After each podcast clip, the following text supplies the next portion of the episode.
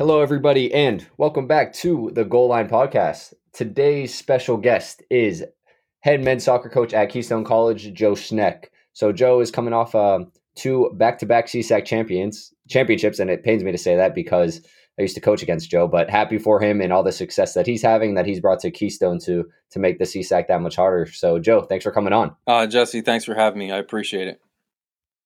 Of course, of course. So, Joe, um, you know, I, I first before we get into kind of your success at Keystone, um, you know, I want to start with your playing days. So, uh, a graduate of TCNJ, you know, what, when did you kind of figure out that coaching was going to be a career path for you? Yeah, it's it's uh, it's interesting. Uh, obviously, like you said, I played at TCNJ, did my four years there. Um, played starting there in 2000 and uh, and then our you know the assistant coach at TCNJ at the time was always the graduate assistant so thankfully we had a graduate program and each of the teams had a, had a graduate assistant coach and it just so happened obviously it was a two year cycle and so the year I was graduating uh, our GA was was uh, graduating as well and so uh, our head coach uh, George uh, Nazario approached me at the time and, and asked if I'd be interested in in taking the GA position um, after after graduating. And uh, you know, I didn't I didn't have to think about it very long. Uh, I, I, clearly didn't I didn't have a real great idea of what I wanted to do. I had started doing right. some coaching um, when I was uh, still as an undergraduate with uh, some of my teammates had started a little bit of a training company. And so, um, you know, not knowing ha- having a real clear path in terms of professional, and then the opportunity to go back and get your master's degree uh, for free was was something I couldn't turn down. So that, I, that's kind of how I stumbled into, I guess, be, becoming a, a, GA there and starting my coaching career at the collegiate level. So. Yeah, for sure. So, um, you know, you were for those who don't know TCNJ, the College of New Jersey. Sorry, but um, so you were a team captain, and what what I want to know is being, you know, playing in the NJAC one. You know, it's a it's a tough conference, top to bottom. Yep. And so, what what is you know what was your leadership style as a captain of that team, and how and how did you know you feel that you led successfully?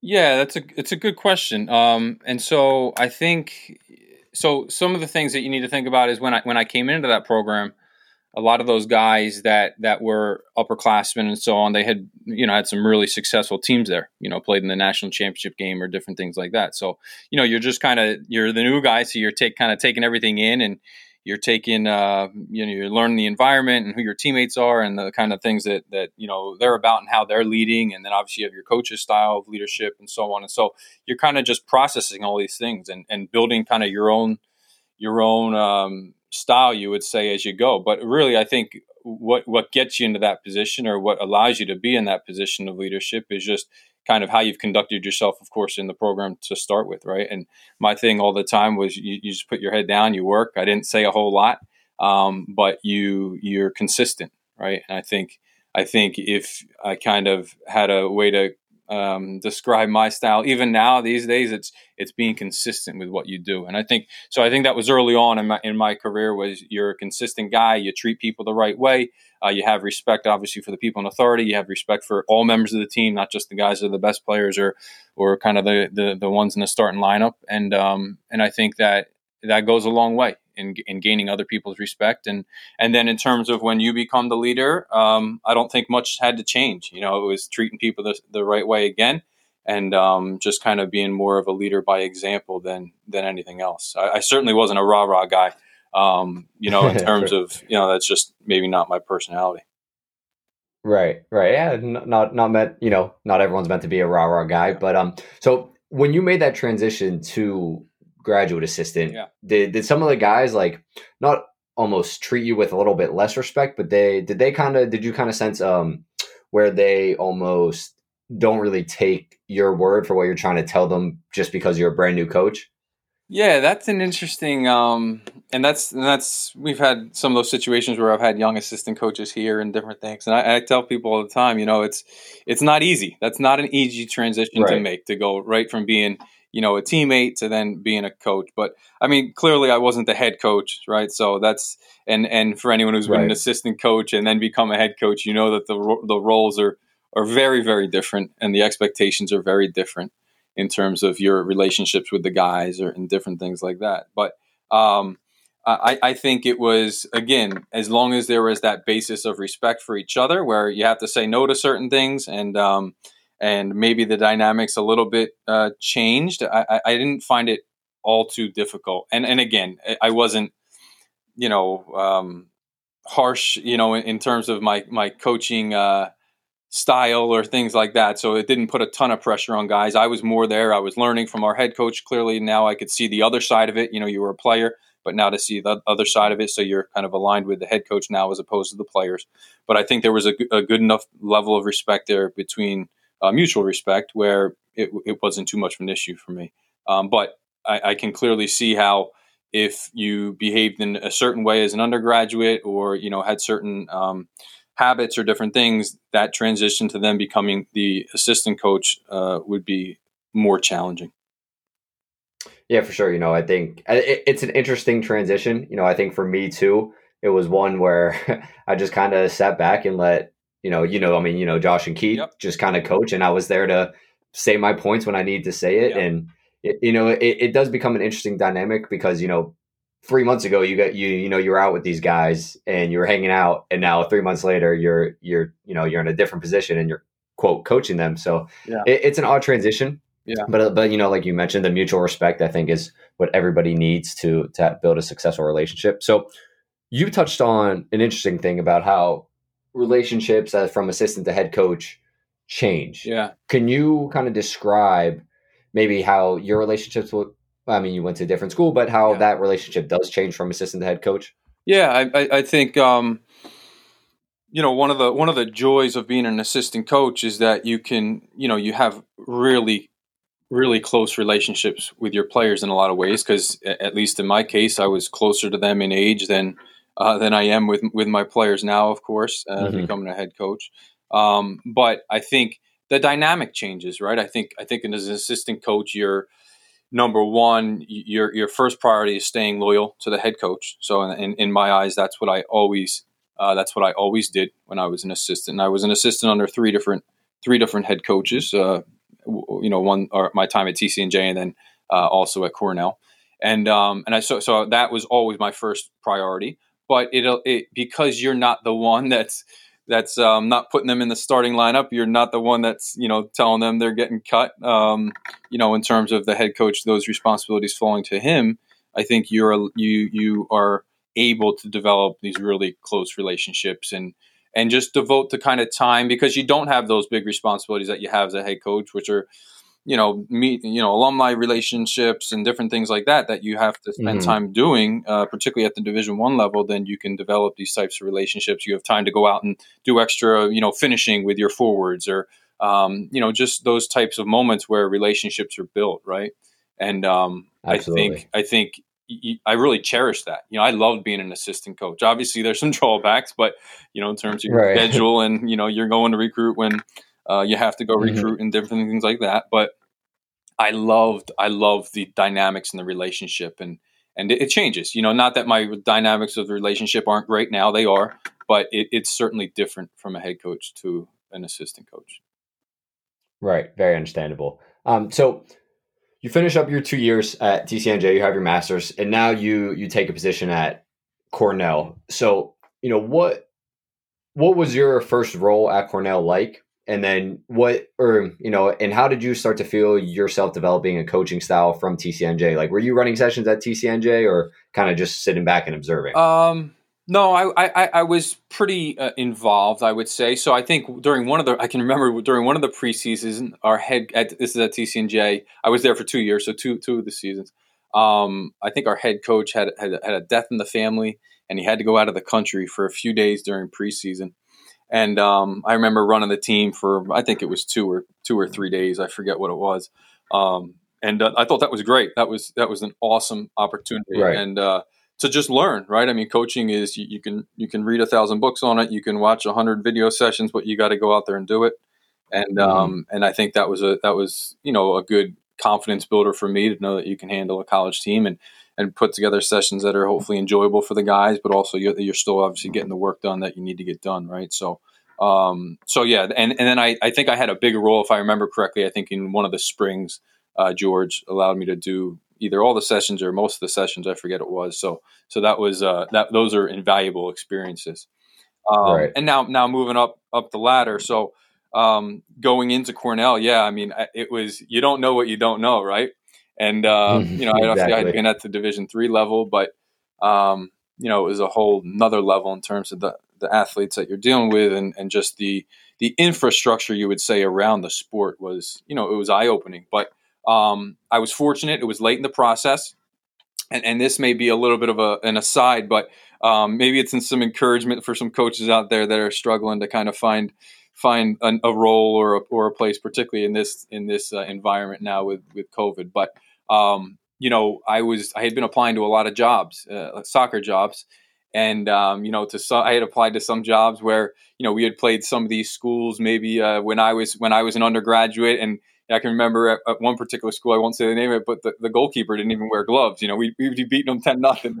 You know, and so applying for roles in these types of uh, you know uh, right. small Division three uh, jobs, and uh, you know wasn't getting really anything. And um, you know whether it was they already had a person in, you know in, in mind or not.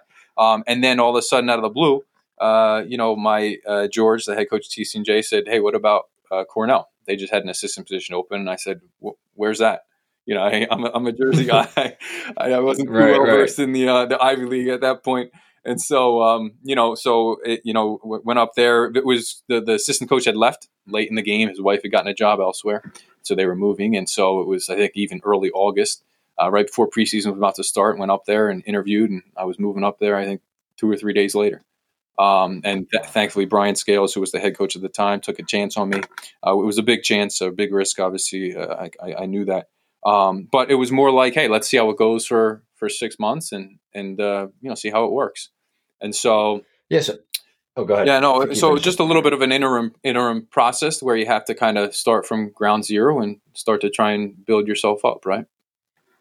Yeah. So so how did you one you know sell yourself in that interview like just with two years of division three experience to get a you know to jump to that division one level how did you sell yourself and then how did you again prove yourself during the season yeah, no, I, and, and if I was being completely honest, I don't remember much from the interview other being overwhelmed and, and, and, you know, it's an incredible campus and just, it's a special place, right? If, if you've ever been onto a campus like that where you're going, wow, this is, this is awesome. So right. I think I was probably overwhelmed at the time. And, and I, and to be honest, I think they were probably a little bit desperate at the time as well. They were, they were running out of time to bring an assistant in, but, um, you know, so I, I think uh, I, there probably had to have been a conversation, I would think, between obviously George, my, the coach that I'd worked for, and Brian.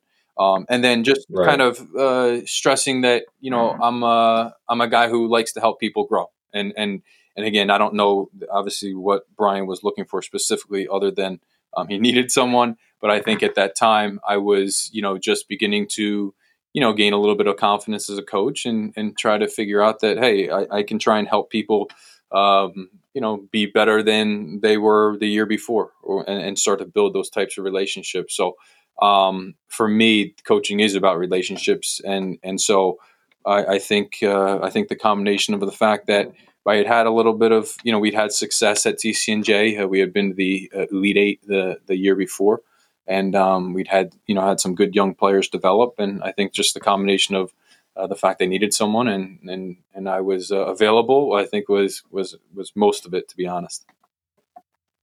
Makes sense, yeah. But I mean, you know, obviously you're doing something right at starting at TCNJ to have George recommend you, yeah, and you know put his name on the line too. But yep. so.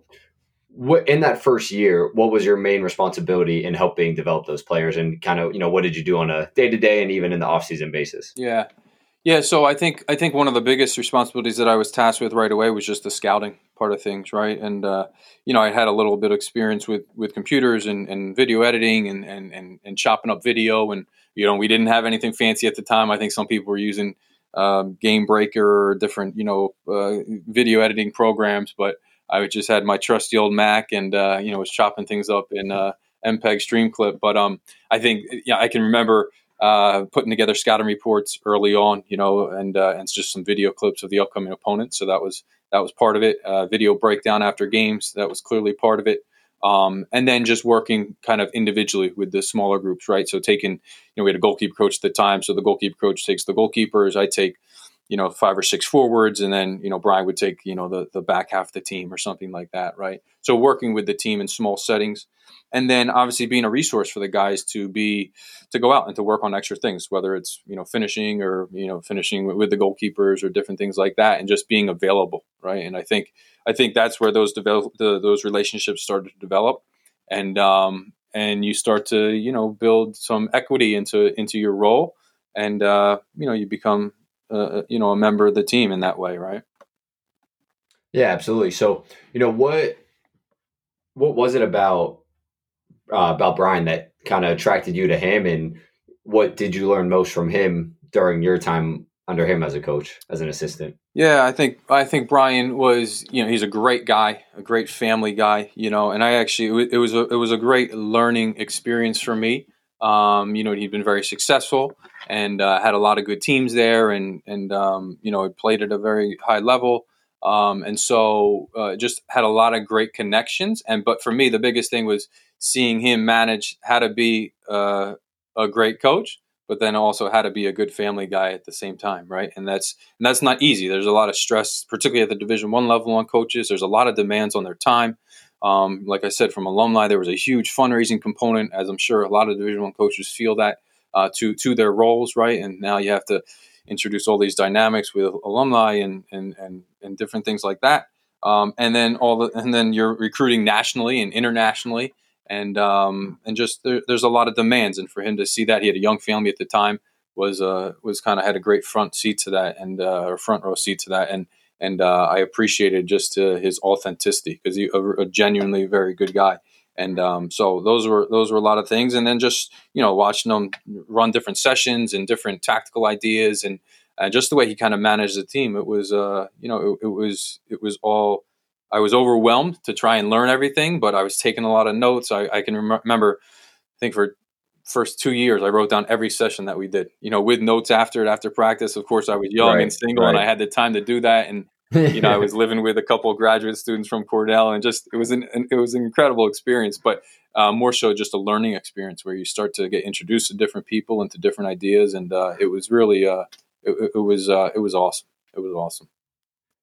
For sure, yeah. No, I mean, it sounds like you know you're obviously you're doing the right things to to advance your career. But yeah. so when Brian left, mm-hmm. you know, what was your reaction? And did you want to stay? Did you want to go? And you know, I don't know who stepped in after that, but obviously you'll fill us in. Yeah. And, you know, then again, you know, how did that transition period go for you? Oh, that was interesting. It, it, it was, it was wild. Um, I think at the time they were, you know, I was part of the search process for the new head coach. Um, a lot of great. How many years in were you at this point? Uh, it was, that was after my third year, after my third okay. year. So 06, 07, did you, want to, did you want to take over?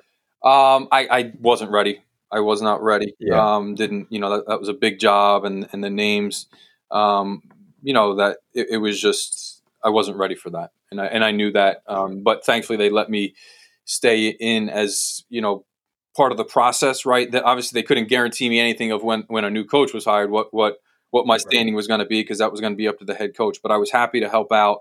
Uh, certainly, there were a lot of people giving me advice in terms of you should leave now. You should um, stay through. You know, you know, a lot, a lot of different things that I had to weigh at the time, but it was a, a little bit uh, overwhelming at the time because now I'm acting as the head coach. They didn't make a hire.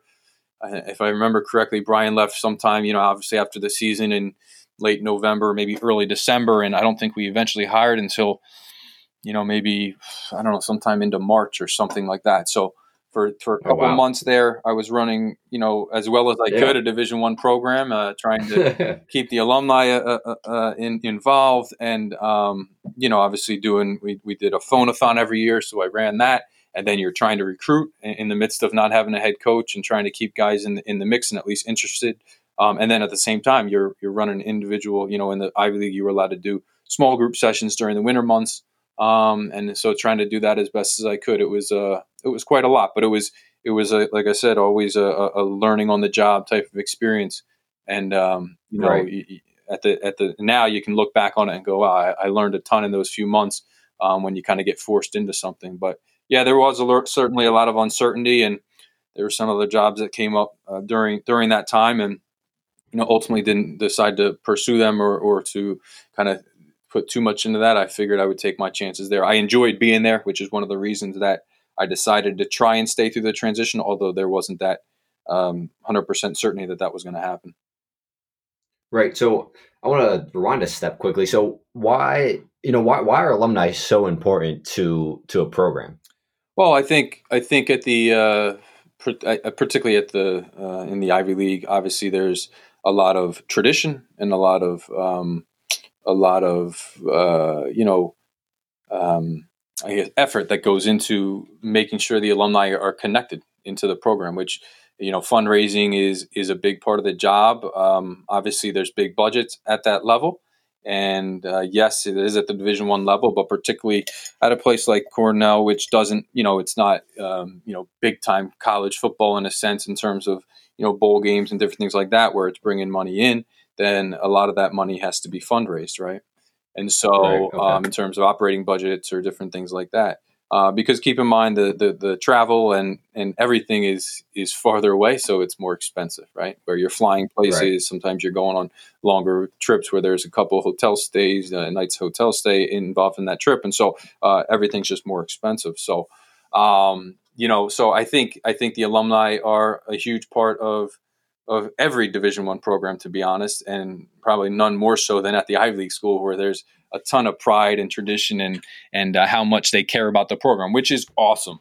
Um, but it takes work and it takes get making sure that there's an alumni committee and that everyone's on the same board and that you know you're you're raising money because that's a part of the job at, at that level.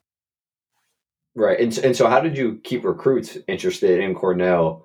Um, you know, during that head coaching search. Yeah, it was really hard. Um, yeah. It, it, was really hard because we hadn't had the greatest season. We had had a tough season that that fall, and um and you know so you're you're trying to sell recruits even though obviously cornell world class education and uh, not much has to be sold in terms of the academic part of it and, and right. a lot of people wanted to come but that's not the challenge it's it's getting the right ones to come right uh, because there's a lot of kids that that are really smart and pretty good soccer players but are they the right ones for your program right. and so that was the challenge of making sure that we were setting a vision. And I, and I, I, you know, one of the things that I did at Cornell, I, I kind of had to start well when I first got here to Keystone as well, which was trying to set the um, the vision for not where we were, because you're certainly not selling that in a way, but where you mm-hmm. want to be and where you want to go. And I'll never forget when I was, I, um, or I think our softball team had just won, won the Ivy League championship,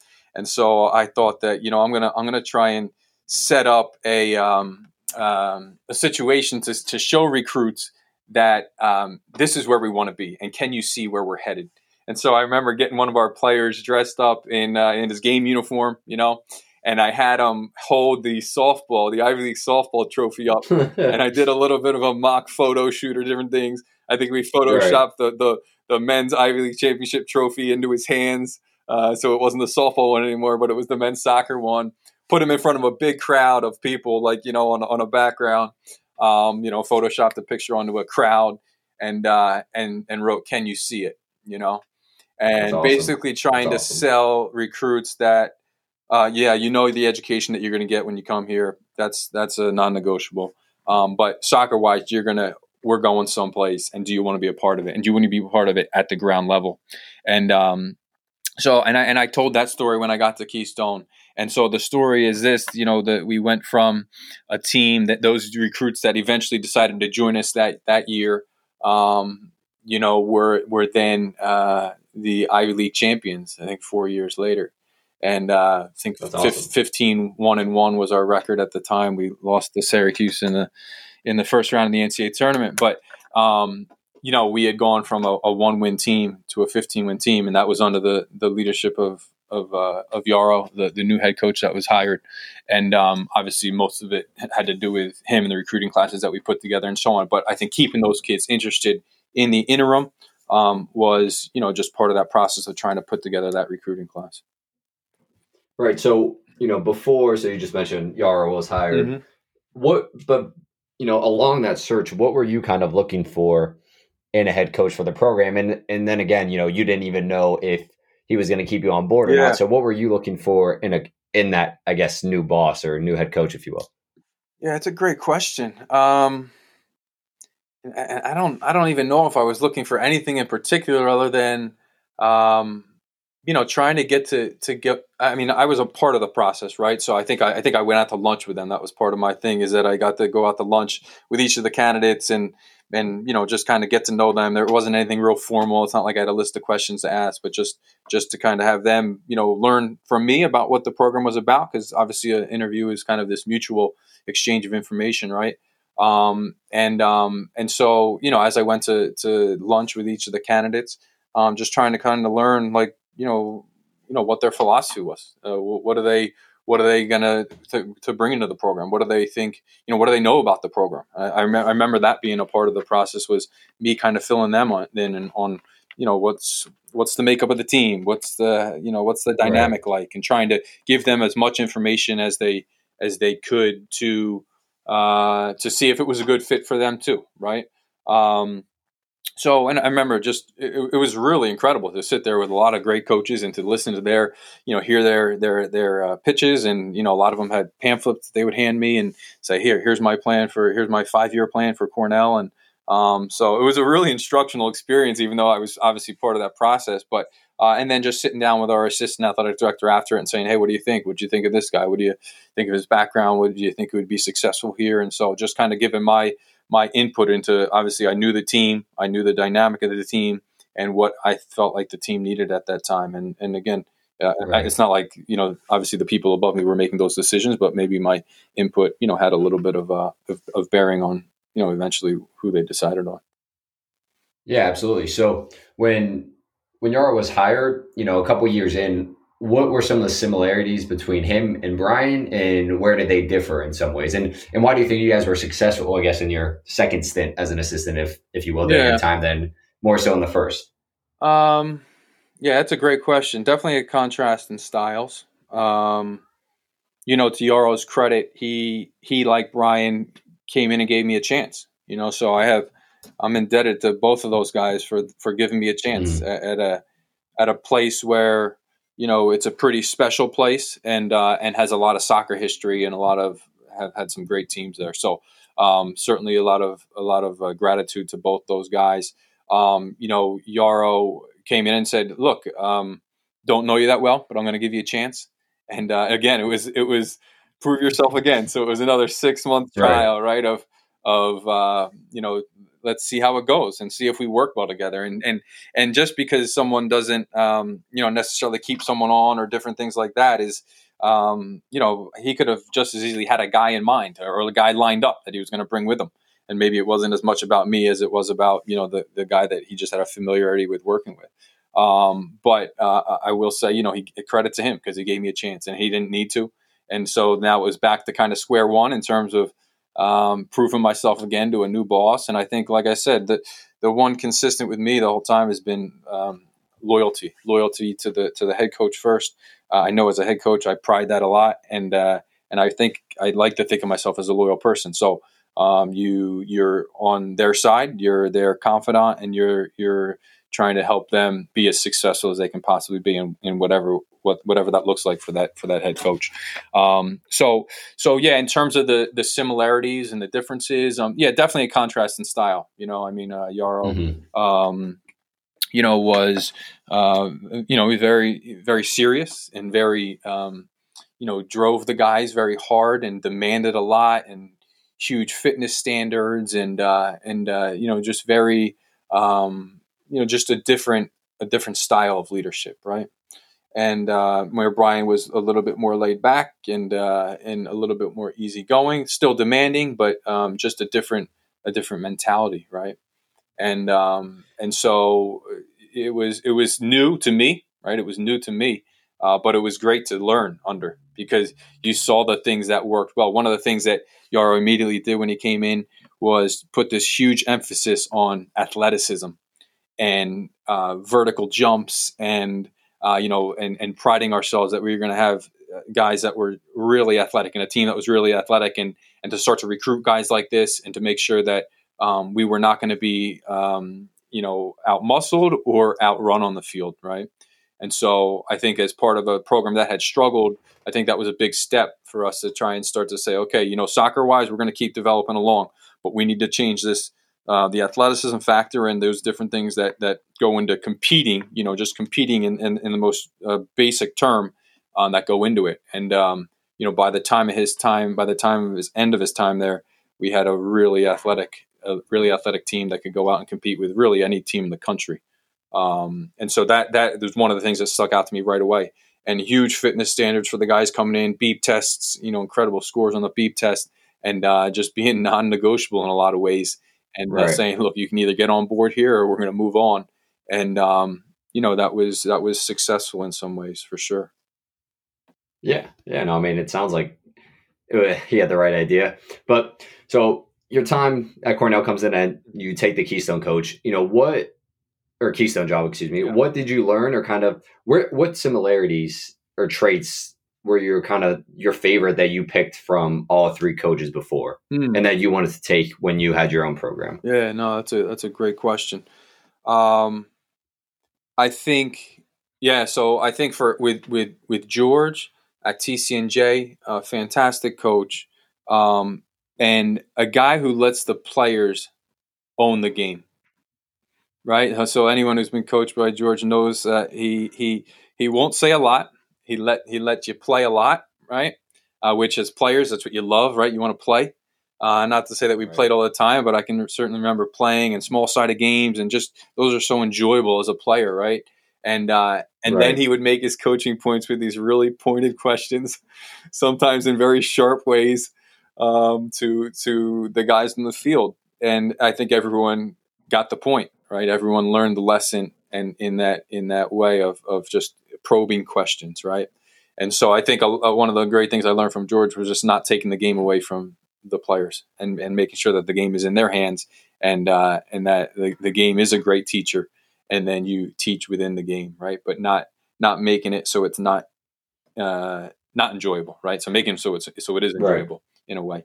Um, and then with Brian, just just the people skills, uh, great people skills, uh, a connector, um, great relationships with with uh, with his players, and um, and just how he he managed the team, right, with his with the alums and different things. Just to see him kind of skillfully weave all the relationships that it takes to be a head coach um, was was important, and uh, certainly a lot of things that I've done with our alumni um, here and just trying to connect people um, were big parts of what he was doing um, at, at, Cornell.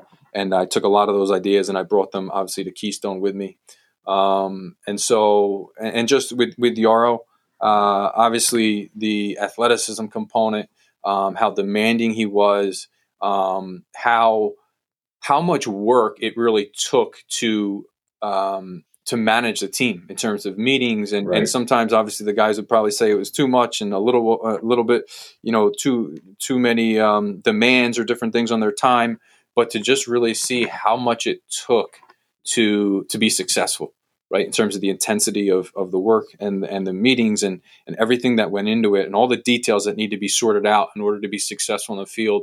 Um, that coupled with obviously the physical demands and and what it looked like for our strength conditioning coach to get involved and and you know obviously Jaro was leading him in terms of here are the days of the week I want to lift and here and then he was within those those parameters putting together the programs for our team and and the lifting and and just uh, seeing kind of the physical component of the game and um and then just uh you know I think really think you know this is before the days of you know Jurgen Klopp's Liverpool, the pressing, and obviously he was probably right. Dortmund at the time, or maybe even just starting there. I don't know the years, but I mean Jaro was kind of I don't I, I guess in certain ways ahead of the curve in terms of um, you know the type of style and what it was what it was requiring of the players from a physical standpoint and, and demanding that, and I, I think it it paid dividends you know pretty quickly in the program. For sure, for sure. So when you decided to to uh, step away from Cornell mm-hmm. and head over to Keystone in yeah. 2013 was your first season, right? Yeah. Yep.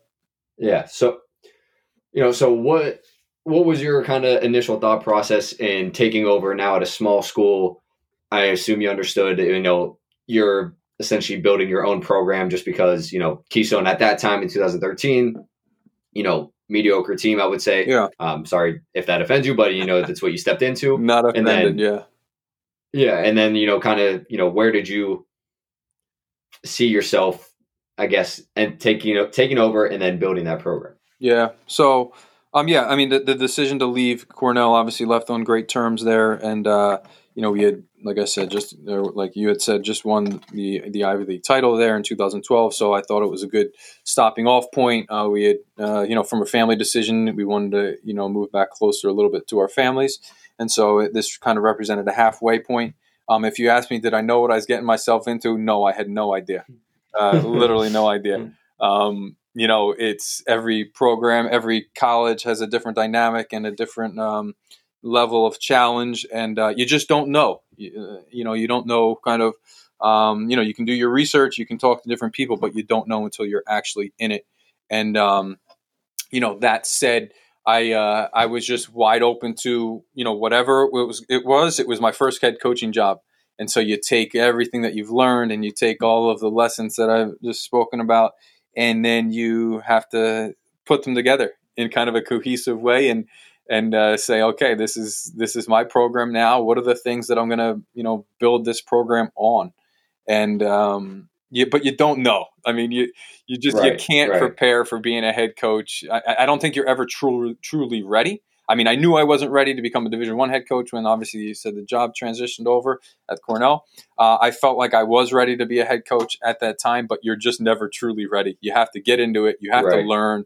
Uh, you have to make mistakes. You have to uh, figure out what works, what doesn't work, and it's all dependent upon the team that you have and the guys that you're coaching, and and uh, and just kind of getting buy-in from them. I think that's the biggest thing uh, uh, right off the bat. Is I can remember getting hired in the summer. It was July and uh, late in the process and you got no recruits and you don't know what's going on right. and you're trying to get names from the athletic director or from different people and so um, you know you just start to piece it together you know day by day moment by moment trying to build just little little moments of, of connection with whether it's incoming guys or the or the, uh, the the returning guys and you know i knew from talking to people that there were you know a couple key guys that I needed to connect with in terms of rising seniors. Mm-hmm. Uh, Danny O'Rourke, our goalkeeper, our Irish goalkeeper, mm-hmm. was one of them. Yeah, yep, you'll remember Danny and uh, Julio was I think a junior at the time, and so some of the key yeah, players yeah. Of, of, the, of those teams.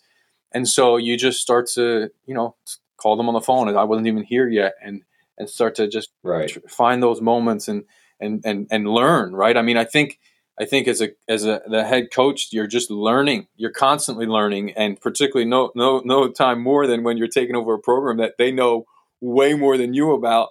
And so I think right. you bring your ideas, and then you're just you need to learn as much as you can learn in a short amount of time, and then you marry the two and start going. Okay, well I think this is what, and you listen to them. What do you think the program needs?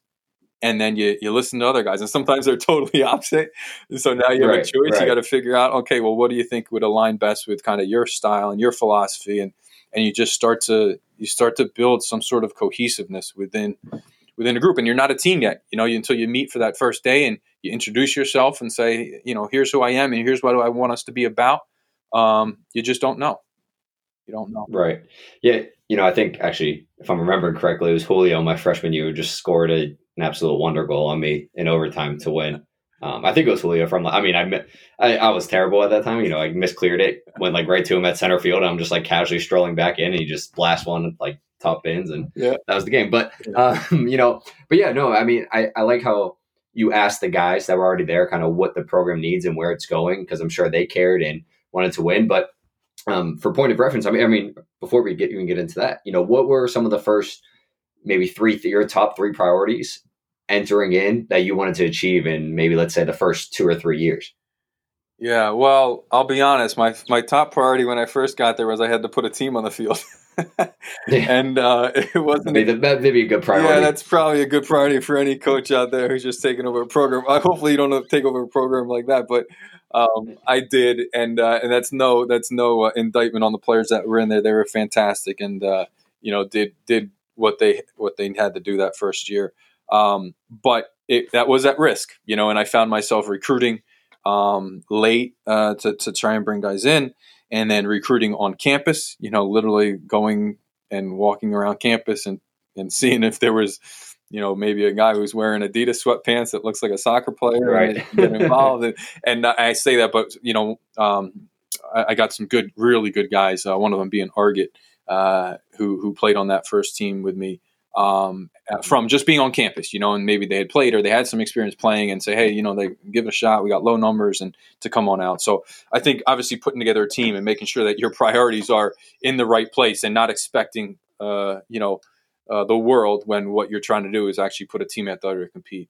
Um, but I think obviously that was priority number one. But then priority number two is establishing, um, you know, discipline, discipline within the group. Um, that what what we say we're going to do, and this is how we're going to treat each other. And if you can do that, then we'd love for you to be a part of it. And if you can't do that, then I don't think you can be a part of it. And um, I think I think early on, very early on, you you have a limited amount of time to set your your culture or your philosophy or however you want to the, the way that you want your team to run right um, and, and you need to you need to be committed to those things early on. And that's very hard to do as a coach because you're usually uh, well in my case you know unless you're taking over a great program you're usually losing because there was a reason the program you know probably turned over right. at a certain point in time. And um, and and you want nothing more than to win. And you know that you need to win just in, in, in order to get some buy-in from the team. But you can't let the priority of winning take precedence over this is how we're going to act and uh, I'll give you a quick a quick story. We were um, we were on our way to our first tournament, my first year, 2013. Um, the previous coach had set up a tournament out in Ohio, and uh, you know we had a small budget, and so we're taking uh, vans out there uh, terribly. Yep, I think it was seven hours we drove out, um, and uh, yeah, it was really tough, really tough. But uh, on the way out there, I saw a tweet come through um, from one of our current guys, one of our freshmen, and uh, it was inappropriate. It was really inappropriate. And uh, so I uh, got together my assistant coach that night when we got to the hotel, and I said, "Look, we can't. He, he can't play." Uh, again, I think we were going out there with, I don't know, 15 players, maybe, maybe. Um, uh, one of my right. guys had to stay behind, so I think we were down to maybe 15 or 14 guys at the time. And uh, this was one of our best freshmen, and uh, just just had to suspend him. You know, I told him, look, like he was he was on the trip, he was on the van, so we couldn't we couldn't bring him home at the time. He was with us, but um, you know, just told, got him there and and went to his room and said, look, you're suspended, and if you do that again, you're done, and you won't be a part of this program anymore. And that's that's I mean, it, love it, it, I love it. It sounds like well, of course you would do that. It was uh, he made an inappropriate comment about one of his teammates on on social media, but man, when you're under the pressure of just getting there to a team and wanting to get things going in the right direction, um, that's a little bit harder to do than it may than it may sound. And um, I never forget. We I think we lost seven nothing the first day, um, and then we lost. We were losing. I think six nothing the next day. Uh, obviously, we were dead tired. We had no bodies. We had no subs. Um, I, my guys up in the stands suspended. You know, and uh, so we're down to eleven guys. One of my guys goes down with an injury. Uh, we take him off the field. The referee comes up to me, says, uh, "Hey, coach, you to make a sub?"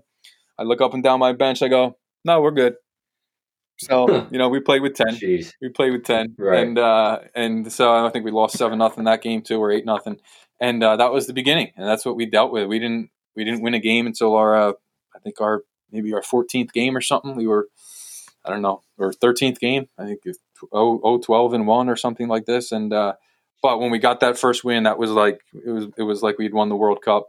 Again, it was Julio. We're right. not talking about Julio who uh, who scored the right. overtime, overtime game winner against uh, in, against Immaculata, and um, and uh, you know we, we got a little momentum from that. And one of one of a few of our games later in the season and snuck into the playoffs as an eight seed, and uh, yeah. or a six seed, I forget whatever it was, and right, um, right. as the final seed, and um, and you know uh, kind of turned a program or, or, or a season that was kind of uh, tough on the record front into into at least something the guys could be proud of. So that was that was the, those were the early stages, and those were those were building moments, and certainly built character in me to be able to withstand some things that you just don't think you're going to go through, but that you you know you've been dealt, and you say, okay, we're going to make the most of it. Yeah, no, I, I mean absolutely, and then you know we saw it year after year. You know, you you just kept building the program into you know having conference rookie of the years, conference player of the year, conference defensive player of the year. I mean, you name it. You got guys on. You know, those guys performed for you. So what I want to know is, you know, how did you go about in those first couple years, just creating that buy-in and getting those guys to trust in you as a coach that you're going to you know lead them to to now where you have and repeating as CSAC champions. Yeah, Yeah, it's a great question, and and, and I don't know if there's a formula, uh, and there wasn't a formula. I can tell you that, right. um, in terms of uh, how how you go about doing it. I think for me, it it, it boils down to um, again. I'll talk about the vision, the vision that I set for for what I wanted the the, the program to be, um, you know, year to year, right, and uh, and then the types of people that you get involved, and and one of the, the one of the best principles that I've had, and it sounds so simple, and, and but it's true, is I try to get as many good people into the program as possible. That means managers, that means assistant coaches, that means players, of course, are the most important ones. But if I can take a chance to get a good person into the program, I will do it. Um, and and and so that means that taking guys that okay maybe soccer wise they're okay and maybe I can see that they're clearly not going to help us early um, you know, they're going to need a couple years, but if they have a certain character and a certain work work ethic, and they're going to be willing to put the work in, um, we're going to take a chance on that guy, and we're going to try and get him involved because um, I think when you put that many people and you keep building good people around each other, um, the, the, end result is something that you uh, you feel really good about and, and has a chance to be successful.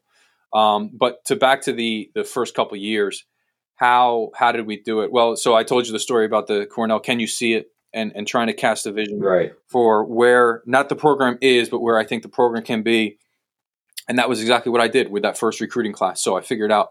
Obviously, 2013, it was a tough year record wise. We squeaked into the playoffs at the end, but then it was full time recruiting. Every everything that I I need to bring in a huge class. I need to bring in the guys that are going to be kind of the what, what we would call the cultural architects of the team in terms of the, mm. the guys that are going to build like build that. that. culture, right?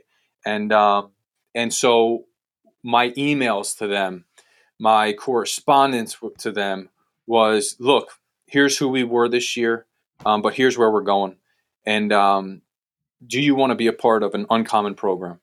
And by uncommon meaning um, uh, we're gonna we're gonna treat people the right way. Uh, we're going to push you out of your comfort zone. We're going to make you grow as a soccer player, but then also as a person. And um, and it's going to be uh, not just about winning games, but it's going to be about uh, great relationships and to make sure that that you have an enjoyable experience here, right? And uh, can you see that? Does that sound like you right. want to be a part of that? And um, love it. A lot of a lot of people, you know, don't respond back or didn't want to be a part right. of it and and uh, you know we got it wrong in that first class too right i mean in terms of you know some characters and different things because anytime you're you're recruiting that many guys you maybe particularly with no assistant coach or, or limited assistant coaches you're you are stretched for your time but i knew a right. the class needed to be big but more importantly it needed to have uh, guys that kind of saw that vision of what we were casting and um, you know in that class was was uh, you know um, a lot of guys that were part of that team that that well all of those guys were part of the team that went to the the CSAC championship game in 2017 that was their senior year. And uh, so they they got to see kind of the culmination of obviously not not the whole culmination because we would have liked to have won that but the, a lot of the culmination right. of their work and, and building that culture that they built. And then that new class of guys came on top of it and it was just one class after another of making sure that guys understood what the expectations were and I think you know, Jesse, one of the things that that we start every every year, every team meeting with. In fact, I did this with our team the other day, uh, including the new guys, was um, telling them that part of being a part of Keystone Soccer is a privilege, not a right. And um, right. and any of us, me included, uh, if we if we don't act in a certain way or we act out of character for what we're expecting, then you forfeit then you forfeit the right to be a part of the program, coaches included, right? And so Absolutely. I think I think just setting that mentality of of understanding that this is not something that you take for granted. Because when I got here to Keystone, that was a lot of the feedback that I got. Oh, guys walk over right. the program if they don't want to play in the spring, they, they they say I'm not playing the spring, and then you know they're back out there in the fall and different things like this. Right. And so I knew I knew that the program needed to be treated in a better way, and there needed to be a, a little bit of a higher standard in terms of what the expectation was. And not, not again, this is not to say we always get it right because we certainly don't. But I think the the expectation that the guys understand, each player that's come to play at Keystone, for me at least, would understand that okay, you know what, this is this is something to be to be taken care of, to be cherished, and ideally when we leave, it's in a better spot than where we found it. Right. Love it. I love it. Yeah. No, for sure. I mean, you're definitely doing all the right things, and and I think you know, just for me, from just being able to, well, first play against you, and then coach on the opposite sideline, you know, I've, it was pretty awesome just to see where you took that program in 2013 yeah. to, you know, where it is now. And even, you know, on the come up, I remember my junior year, I'm like, oh boy, like just one year after you, you know, you're in, I'm like, oh God, these guys are for real. Like here, here we go again. And then, you know, even my senior, I'm like, okay, you know, we, we squeaked out another victory, but then, you know, you can see it in, you know, like you mentioned, you got to the championship that senior year, that first recruiting class, and you could see year after year how, how much they were growing.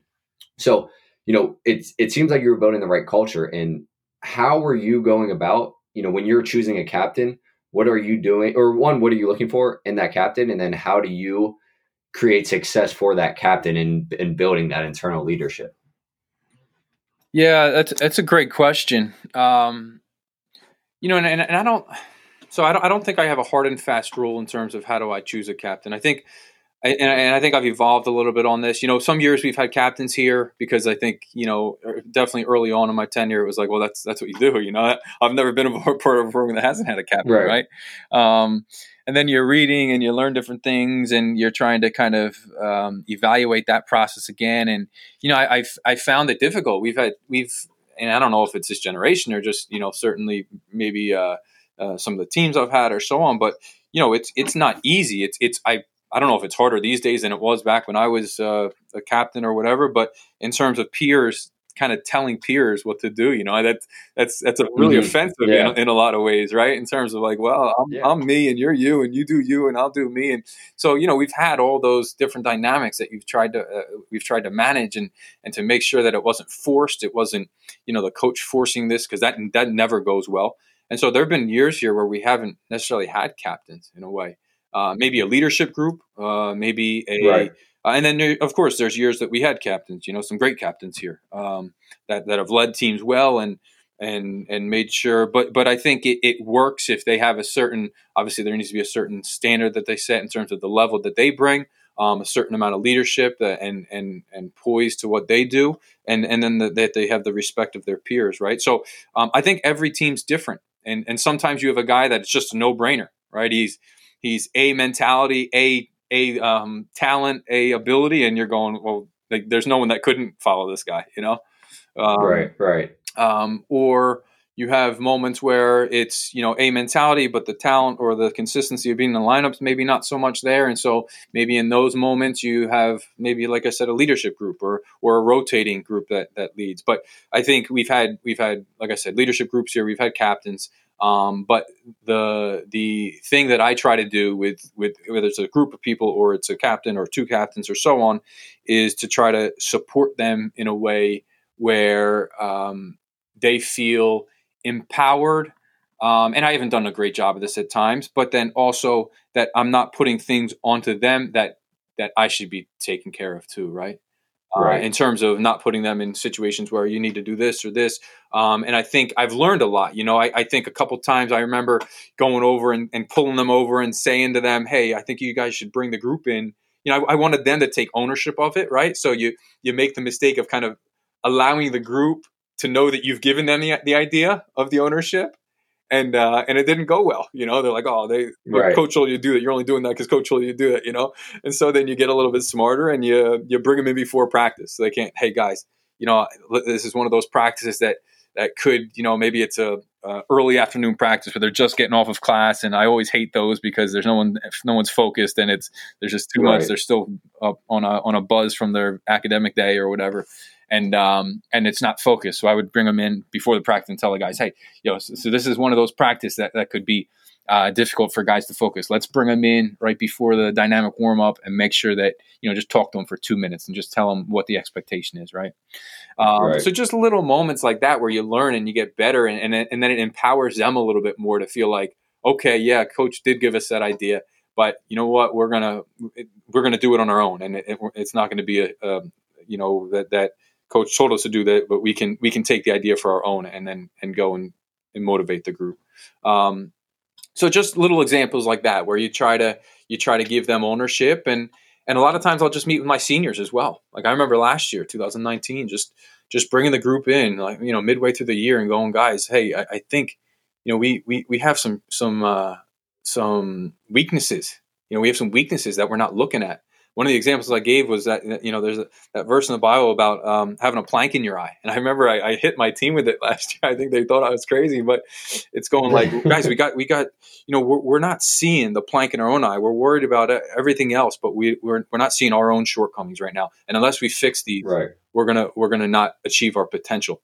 And so I, I brought our senior group in. I said, "What do you guys think about this?" And they're like, "Yeah, we yeah we agree. We we understand. We need to we need to change the mentality a little bit, coach." And so I think it's it's and it's with different groups. You know, I mean, I've I've struggled with sophomores because you know first year guys are they're first year guys. They don't know, and and so they're like, I'll sit on the bench. You know, I'm just a young guy. But once sophomore right. year hits and you're getting towards halfway through your your college career and you're not getting the minutes that you want, or you're you know not in the position that you want, it that it it, it that that's a little bit harder to take. And so you know, one of the things I'm going to do this year is meet with all our rising sophomores and make sure they understand the expectations again. And and so just you know, just seeing different trends as you've coached for a few years now to see how those things, um, some of the things that you can head off, some of the issues that you've had that you can head off with with maybe uh, better communication. You know. Absolutely. So once you know, once you finally kind of got over that speed bump, you won the CSAC, then you repeated. What you know, what were the emotions like for you after that first championship, and then how great was was the the second one back to back? Yeah, you know, I mean, I think it's the first one is euphoric in that way because you've you know, right. we were close in 17 and and then obviously got over the hump in 18 and, and were able to to to win um, and then it was so hard i think it's i think it's harder to repeat than it is to to uh, to win it the first right, time in a lot of ways um, but one of the things that's interesting is is um, we we didn't talk a lot about one of the things that I framed for our guys was that we weren't defending anything last year. You know, we weren't defending a CSAC title. I, I would tell them all the time, or not all the time actually. I told him at the beginning of the year, and I said this is the last time we're going to talk about this. You know, what what's done is done. You know, 2018's plaque sitting mm-hmm. in the office somewhere. I don't know. You know, and uh, no one wants that anymore. Right. So that's not going to help us do anything this year.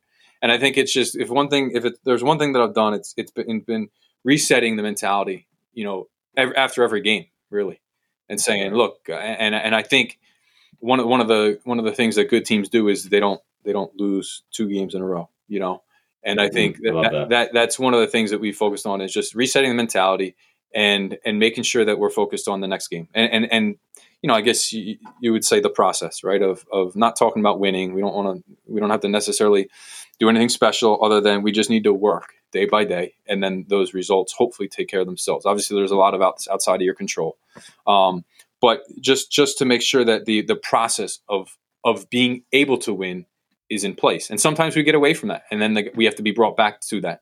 You know, and then that was one of the conversations that we had this year. And uh, and sometimes you you're you're still winning, but but the there's certain things that you see slipping that need to be brought to their attention and brought to our attention as a group and, and make sure that we get back to, to the things that are going to lead you to sustained success. But I mean, it was euphoric. It was amazing to, to the, the thing that makes you happiest as a coach is yes, of course you're part of it and you're, you're, you know, seeing them celebrate and you're, you know, part of this group, but to see how happy they were and to see how many people right. were happy for us, that's almost the coolest part when people are jumping on the field and running out and hugging and, right. and people are photo bombing your team pictures and different things like that, that's that's awesome because it means that other people yeah. are invested in your success and they're happy for you and they're happy for the guys and for all the work that they put in and so you know it, it was amazing to win was was amazing and we feel very grateful to have done that two years in a row. Um, but it, it's we're after bigger things than just winning to be honest. I, I want i want guys that are that are um, you know that they value their time in the program. They look back and they say that was incredible and i have some great relationships from that time. And um and so we you know the the, the anyone who's won and you won CSAC titles uh jesse mm-hmm. so so you understand but you know it's it's that universal truth that the euphoria doesn't last right, right. the championship t-shirt gets lost somewhere and the plaque sits on the shelf but so you have to almost have a little bit of a deeper reason for for why you do what you do because um, it's it, it lasts the, the, euphoria lasts for a few days, and then it's kind of like, well, we have to go and now we have to prepare for this, or we have to, you know, it's on to the next season or the next recruiting class, and so it's a cyclical thing, um, which is natural. But I think if you're right. not if you're not in it for you know bigger reasons than just that euphoria, once you get to that, you go, oh, that was it. And so you right. you have to be right. careful not to put too much stake in just the winning. But I think what you find out, anyone who's been a part of athletics, of course, knows that the the fun and the, and the life of it is almost in the journey of it, right? And uh, I know we boil sure. a lot of our seasons down to one game or one one uh, accolade or one championship or something like that. But I think as coaches, we we have to have a little bit of a bigger view in terms of the, the fun is in the journey, and if, and if it's not fun um, and enjoyable, then what are we doing? You know, what are we doing? Right, absolutely. Yeah, I mean, after our championships, we uh we got to play Messiah in the first round of the NCAA tournament, so we got brought back down to earth real quickly. but um, right. you know, so the the last question I want to want to end with is after leaving TCNJ, after leaving Cornell, and you know, if you leave Keystone, wherever you go, what do you want your players to say about you as a person, as a coach? Wow. Deep. Um, yeah, no, I mean that, but but that's that's that's why we coach in a, in a lot of ways in right. terms of the, the, relationships, and and I think, um, I think one of the things that that I always try to stress to my guys, and I guess how I would like to be remembered, I guess you would say, is that um, I have I see every guy as unique and every guy as bringing something to the table. So what? So one of my favorite jobs as a coach is giving people a place to belong, right? So whether that's players, whether that's managers that weren't soccer players, but that you know were friends with a couple guys on the team and wanted a place to you know maybe they you know they didn't have a place to belong at Keystone yet in terms of a club or of whatever you know a, a place to belong socially, and so um, I love giving people a place to belong and and and allowing them to be a part of something bigger than themselves. And I think at the core of that is that because I see each person as unique and each person as as um, you know special in a way, and that they each have a potential right. that they need to that they can achieve. And so I think one of the things that that I strive to do, and one of the things that I would hope my players would say about me, um, is that um, he respected me, he had a respect for me. He cared about me genuinely, not not mm-hmm. not as a person that can help us do something, right? Because I think that that gets that that gets found out pretty quickly, right? Right. But that they they followed me or you know what I was trying to do with our program because they wanted to, and that they felt genuinely cared about, right? Like I, I invested in them and tried to get them a little further along in their development. And I think, I, I, you know, unfortunately, I don't think every guy would probably feel that way. Um, I think as coaches, we all face that reality that you connect with guys, some guys better than others. But I would right. think, I would hope that for a large majority of the guys that I've coached, uh, they would say that I genuinely cared about them and that I was not using them as a pawn to my own success or as a pawn to Keystone success so that, you know, I could get something out of them, but that I wanted to build something into them that they could take with them, you know, for, for their, for their life. You know, it's that it's that adage that you know, are your players successful? Well, I don't know. Ask me in 20 years, I'll I'll tell you. You know, right? I love that. Yeah. So you know, I know that's that gets thrown around around a lot, but I I think genuinely, I I I would like to think that they know. Uh, which is true that I care about each one of them, that they are unique, they're special, and that you know if I can get them a little further along, like I said, in their development, then then I, I feel like I've done so, done them a, a favor. Absolutely. Well, Joe, I appreciate you taking the time. Um, you know, hopefully there's a fall season, and unfortunately, I'll have to say, hopefully Centenary wins the conference. But I do w- want to wish you the best of luck, and you know, hopefully at least you guys meet in the championship because you know our thing, our thing, our last probably you know six or seven matches have been one or two goal games. So they, you know, it's always making of a of a nice little rivalry. So, but again, seriously, thank you. I appreciate this, and uh, hope you're staying safe. Yeah, thanks for having me, Jesse. I appreciate it. It was very enjoyable today. Of course. Thank you.